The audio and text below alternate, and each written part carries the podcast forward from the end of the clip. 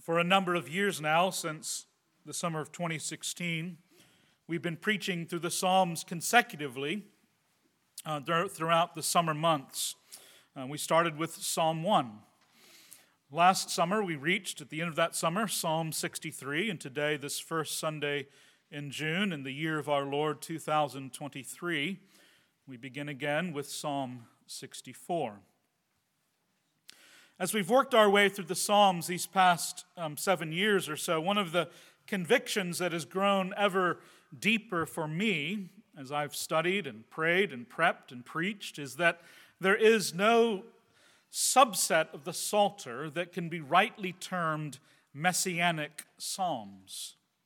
If by that term we mean that there are some limited number of psalms in the Psalter that are about Jesus and others that aren't. Yes, of course, Psalms like Psalm 2, 16, uh, 110, etc., they are quoted and used by the apostles in important ways in the New Testament to unpack and explain the identity and work of the Christ.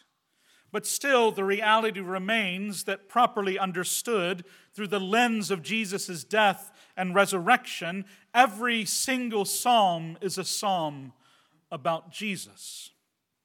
What I mean is that Jesus is the center of the scriptures, and Jesus is himself the primary speaker in each of the Psalms. Every one. You see, Jesus, the Son of God, eternally begotten, is the true author and writer of the Psalms. He is the psalmist par excellence. Jesus is the subject of the Psalms. That is, Jesus is the one about who, or the one whom the Psalms are about. And Jesus is also the practitioner of the Psalms. He is the one who prays the Psalms as well. Now, Jesus prayed the Psalms, of course, in his earthly life, in his incarnation. As modern day evangelicals, we primarily think often of prayer as a sort of informal conversation between us and God. But for a first century Jew, prayer meant the Psalms. To pray to God, by definition, for Jesus, meant praying the Psalms. That's what prayer was. When the Gospels record, as they often do, that Jesus went off by himself to pray, we can be sure that the practice he was most fundamentally engaging in was praying out loud the Psalms to his Father. Jesus had the Psalms memorized during his earthly life clearly. He learned them in such a manner. He quotes from the Psalter more frequently than from any other Old Testament book in his teaching during his life. It is on his lips constantly. And while he dies on the cross at the time of his most intense suffering, Jesus brings those Psalms to mind. He prays the Psalms as he dies, as attested to by the gospel writers, who tell us specifically that Jesus quotes and speaks from Psalm 22 and Psalm 31 bookends during those three hours on the cross. And of course, now as he lives forever at the right hand of God in his glorified and risen body, Jesus, God's Son, continues the work that he practiced on earth. He continues to pray the Psalms as he intercedes for us. And when Jesus prays the Psalms, he doesn't just pray that, that small subset that biblical scholars have termed messianic Psalms. No, Jesus prays all of the Psalter. All 150 Psalms are on his lips. Jesus prays, make no mistake, to his Father, the imprecatory Psalms. He prays the Psalms of lament. He prays the Psalms of praise he prays the Psalms of judgment. All of these are his prayers, for all the Psalms are about him. And seeing the Psalms as the prayers of Jesus are, I believe, the great secret that will allow us to pray the Psalms boldly as well. This is, I think, the secret to praying the Psalter, seeing them as the prayers of Jesus, first and foremost.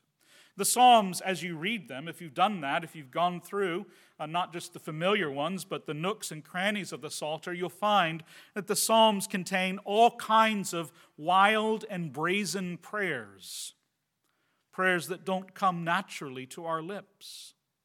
For example, the psalmist is constantly pleading with God on the basis of his own righteousness and innocence and blamelessness. Again and again, he appeals to these things. The psalmist also is very frequently, confidently, without disclaimer, petitioning God to judge the wicked in terrible ways. The psalmist is often declaring his faith and confidence in God's victory in ways that we struggle to affirm ourselves, for our faith is not as strong as his. But these kinds of prayers that we find in the Psalter actually prove that we need Jesus in order to pray them, if we are going to pray them at all. Dietrich Bonhoeffer, the German theologian of the 20th century, in my opinion, perhaps the most brilliant theologian of the 20th century, puts it this way. He says, The Psalms that will not cross our lips as prayers, those Psalms that make us falter and offend us, actually make us suspect that here someone else is praying. That the one who here in this psalm is affirming his innocence, who is calling for God's judgment, who has come to such infinite depths of suffering, is none other than Jesus Christ himself. It is Jesus who is praying here, Bonhoeffer says. And not only here, but in the whole Psalter. The Psalter is the prayer book of Jesus Christ in the truest sense of the word. He prayed the Psalter in his earthly life, and now it has become his prayer book for all time. Jesus prays the Psalms, even now, even this very moment, and it is as we pray the Psalms with Jesus, not on our own, that we learn to pray them at all. You see, we are by the Spirit united to Christ, and so we pray the Psalms as well, but not on our own, not by our own merits, but in union with our risen Lord and Savior. As Bonhoeffer goes on to explain, he says, Christ is praying the Psalms, and here's how he says he, do, he does it Christ is praying the Psalms through the mouth of his congregation. The congregation prays the Psalms too. Even the individual prays them but they pray only so far as Christ prays with them. You see, friends, the Psalms are the prayers of Jesus. And because they are the prayers of Jesus, they are our prayers as well, as those who are united to our risen Christ, to our prophet, king, and priest, the one who lives forever, to intercede for us. You never pray the Psalms alone you pray them with your Lord always. And so, as we move through the Psalms this summer, we'll be asking this question again and again What does this psalm teach us about Jesus? What does this psalm show us about Jesus' life, about Jesus' desires, Jesus' intentions, the kinds of things that Jesus prays for and wants to see affected in the world? And what does it mean to pray this psalm with Jesus as he prays it to his Father?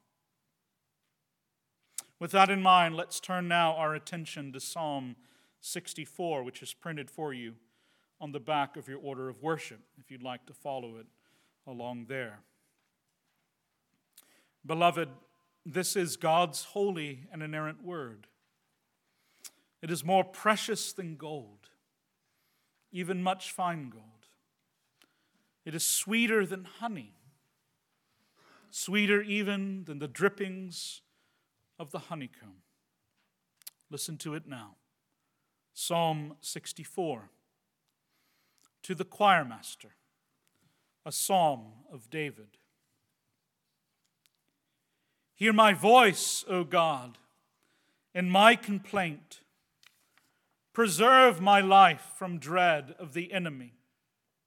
Hide me from the secret plots of the wicked, from the throng of evildoers who whet their tongues like swords, who aim bitter words like arrows, shooting from ambush at the blameless, shooting at him suddenly and without fear. They hold fast to their evil purpose.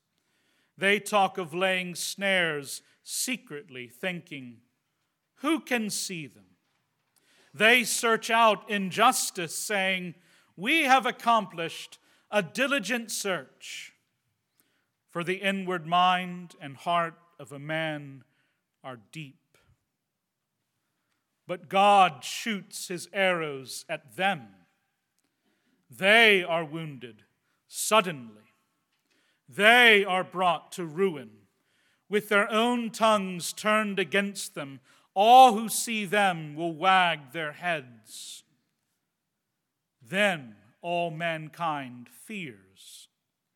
They tell what God has brought about and ponder what he has done. Let the righteous one rejoice in the Lord and take refuge in him. Let all the upright in heart exult. Thus far, the reading of God's word, it is absolutely true, and it is given to you because your Father in heaven loves you. Let's pray. O blessed Lord, you've caused all the Holy Scriptures to be written for our learning. Now, by your Spirit, grant us the grace that we might read, mark, learn, and inwardly digest this portion of your word, that we might ever more hold fast to the blessed hope of everlasting life which you have given us in your Son, Jesus Christ our Lord. Amen. This psalm, Psalm 64, is like all the Psalter, a prayer of Jesus Christ. It is a prayer that he prayed certainly during his life on earth. It is a prayer that he prays now at his Father's right hand in heaven. When we pray the psalm, we pray it in union with Christ, the one who speaks it on our behalf. And indeed, it is not difficult to imagine how Jesus prayed this psalm during his incarnation uh, on earth, during his life on earth. Though Psalm 64 was written originally by David some 1,000 years before the birth of Jesus, it speaks prophetically of our Lord's experience. You see, in verses 2 to 6, the psalmist is entreating the Lord to hide him from the secret plots of the wicked, from the throng of evildoers. And these wicked, as you read what the psalmist says, they don't fight in a straightforward way. They don't favor a frontal attack. Rather, they are devious and secretive. They sharpen their tongues like swords, the psalmist says, which is a striking image of malice. The psalmist says that these wicked people aim their bitter words like arrows, that they set traps and seek to ambush the innocent and blameless. These wicked are shameless. They secretly plot against the righteous and innocent one and think that no one can see them doing it. In fact, they have done a search for injustice and they have determined that they themselves are righteous, even as they seek, ironically, to kill and destroy. If you are familiar with the story of the Gospels, you'll know who these people are. In Mark 3, the gospel text we heard this morning, Jesus has barely begun his ministry. The first two chapters of Mark have recorded things like Jesus' initial preaching ministry, several of his healings, his ministry of exorcism, and his practice of eating with tax collectors and sinners. But already by Mark 3, Jesus has drawn the attention of the leaders of Israel by claiming to possess in himself the authority to forgive the sins of men. An authority which he subsequently verified by telling a paralyzed man to get up off of his mat and walk. And he did. Now, at the end of Mark 2 and the beginning of Mark 3, Jesus is beginning to confront the Pharisees about their false and corrupt requirements regarding the Sabbath day. He has proclaimed himself as the Son of Man, that he is the Lord of the Sabbath.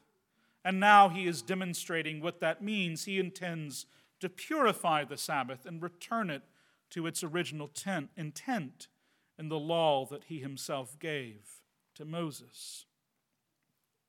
A man with a withered hand comes into the synagogue on the Sabbath day as Jesus is teaching, as he often did, and Jesus asks the Pharisees in public this question. He says, Is it lawful on the Sabbath to do good or to do harm?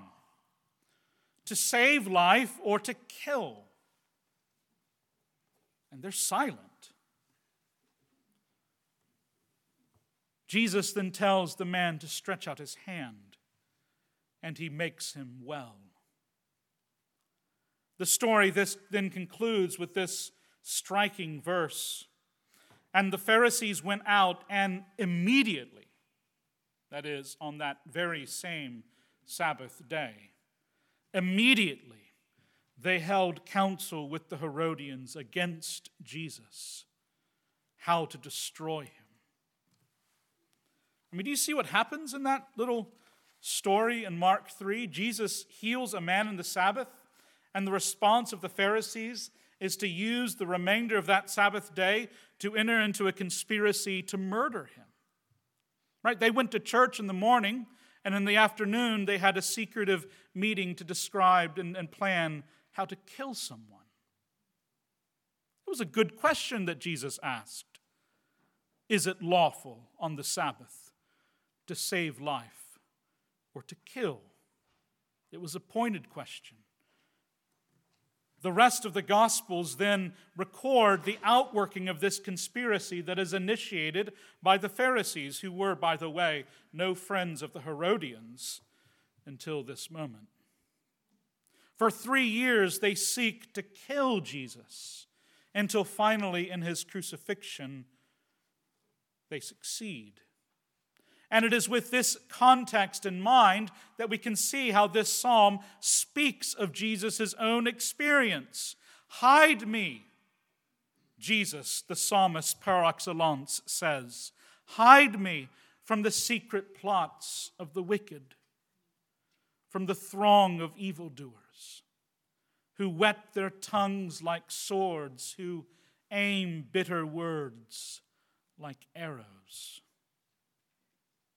But this psalm is not only about the psalmist asking God to protect him from evil men, it's also about the psalmist confidently proclaiming God's triumph over evil, indeed, over those same evil workers that he is asking for help from.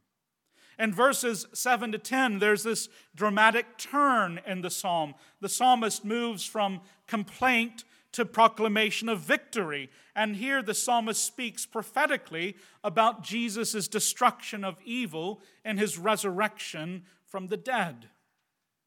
The psalmist says, But God shoots his arrows at them, that is, the wicked.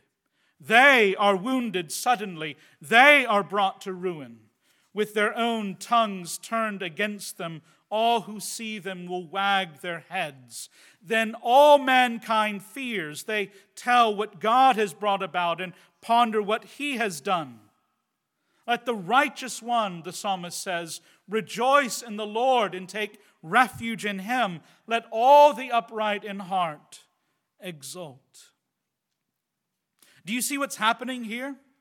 Those who plotted in secret, those who sharpened their tongues like swords, those who ambushed the blameless, are now themselves suddenly defeated and put to shame, for God has arisen and he has shot his arrows at them.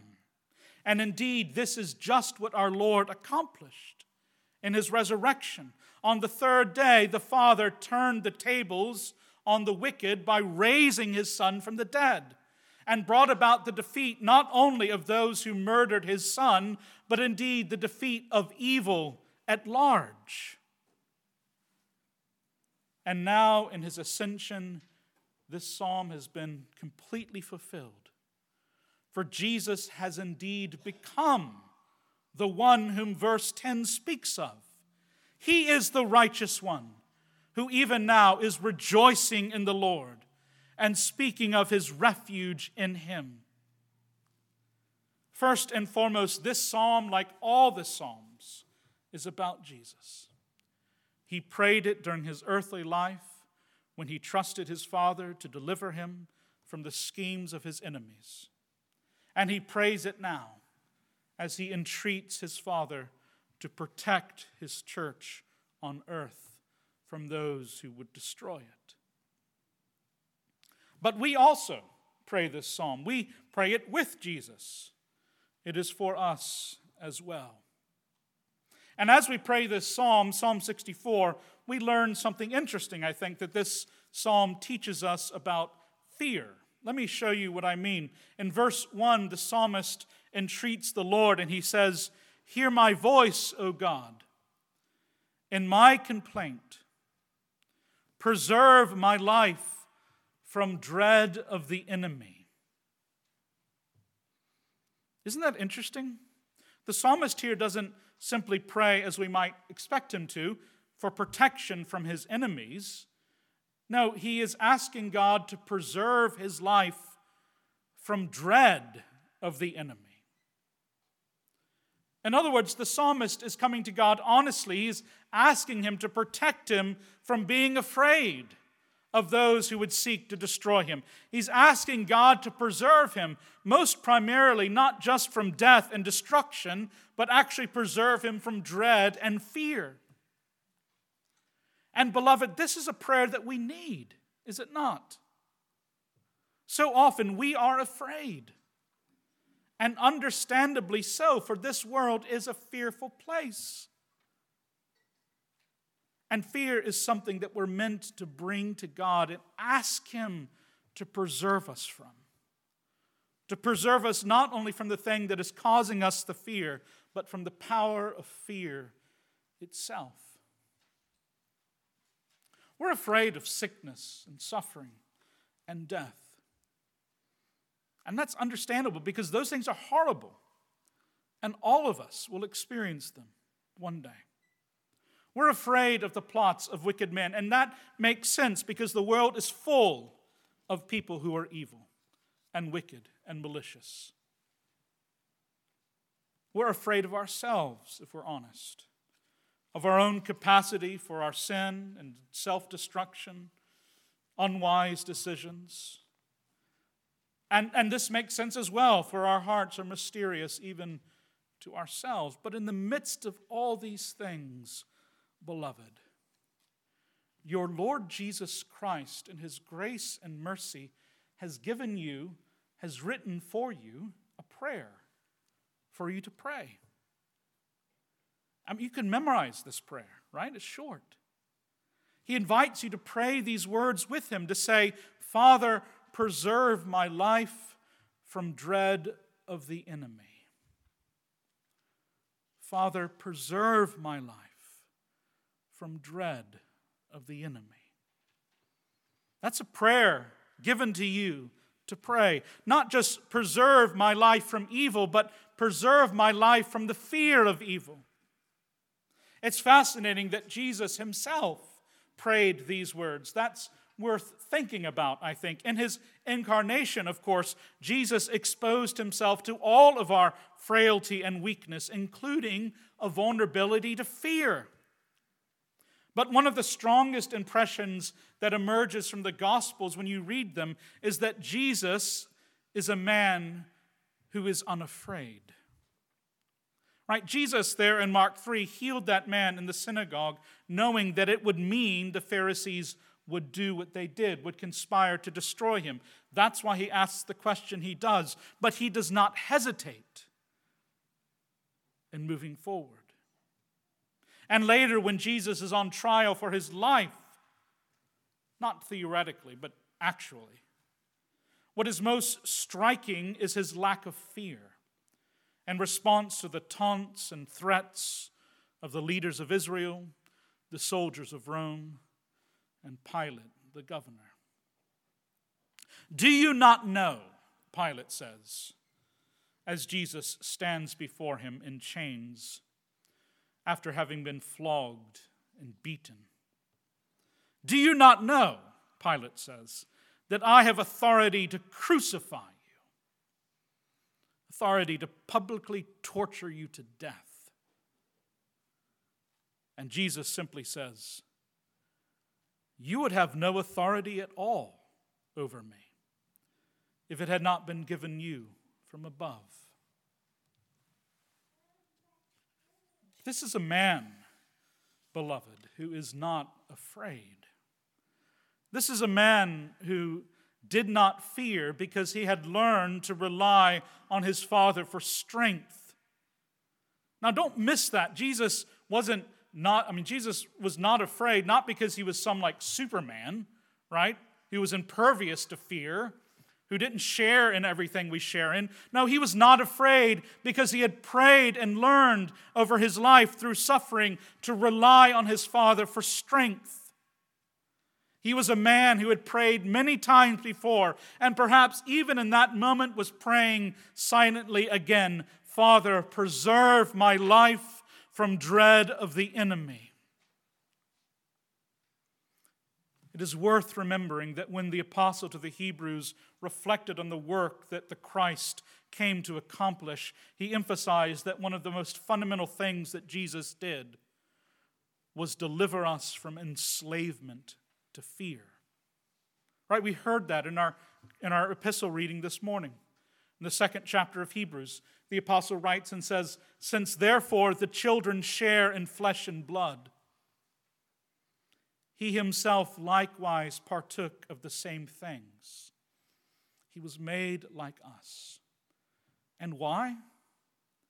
That through death, that through going into the dark tunnel, the shadow, the valley, into the unknown, that through death he might destroy the one who has the power of death, that is the devil, and Deliver all those who, through fear of death, were subject to lifelong slavery. That's how the apostle describes the power of death before the death and resurrection of Jesus. That the fear of death subjected everyone to lifelong slavery. And indeed, as the right, apostle rightly understands, fear, and particularly fear of death, is a kind of slavery. Fear is a dominant, compulsive force. It drives us to all kinds of destructiveness toward ourselves and toward others when we're under its spell. But what is offered to us, beloved, through our Lord Jesus Christ is freedom from that slavery. And we enter into that freedom when we pray with Jesus and say, Father, Preserve my life from dread of the enemy. Because in Jesus, that prayer is actually answered. He's not only the one who prays the prayer, he's one that brings about its fulfillment. For by sharing our flesh and blood, by going into that dark shadow of death, Jesus has indeed destroyed the one who held death's power. And he has set us free from the slavery of fear. And do you know what? Instead of fear, Jesus offers us joy. It's the opposite of fear joy. He invites us to enter in to what he has done, what he has won, what he has accomplished. Let the righteous one rejoice in the Lord, Jesus Christ says at the end of Psalm 64 and take refuge in him. Let the righteous one rejoice in the Lord and take refuge in him. Your Lord Jesus Christ says those words to you, beloved. They're an invitation to step in to what He has done, what He has accomplished, what He experiences even now. For it is as we take refuge in the death and resurrection of our Lord that we will know what it means for our lives to be preserved from fear, preserved from the dread of the enemy, preserved even from the dread of death itself. In the name of the Father, and of the Son, and of the Holy Spirit. Amen. Heavenly Father, we thank you for the good news of our Lord Jesus Christ. May we abide with him. May we rejoice in him. May we not be afraid. I pray it in Christ's name. Amen.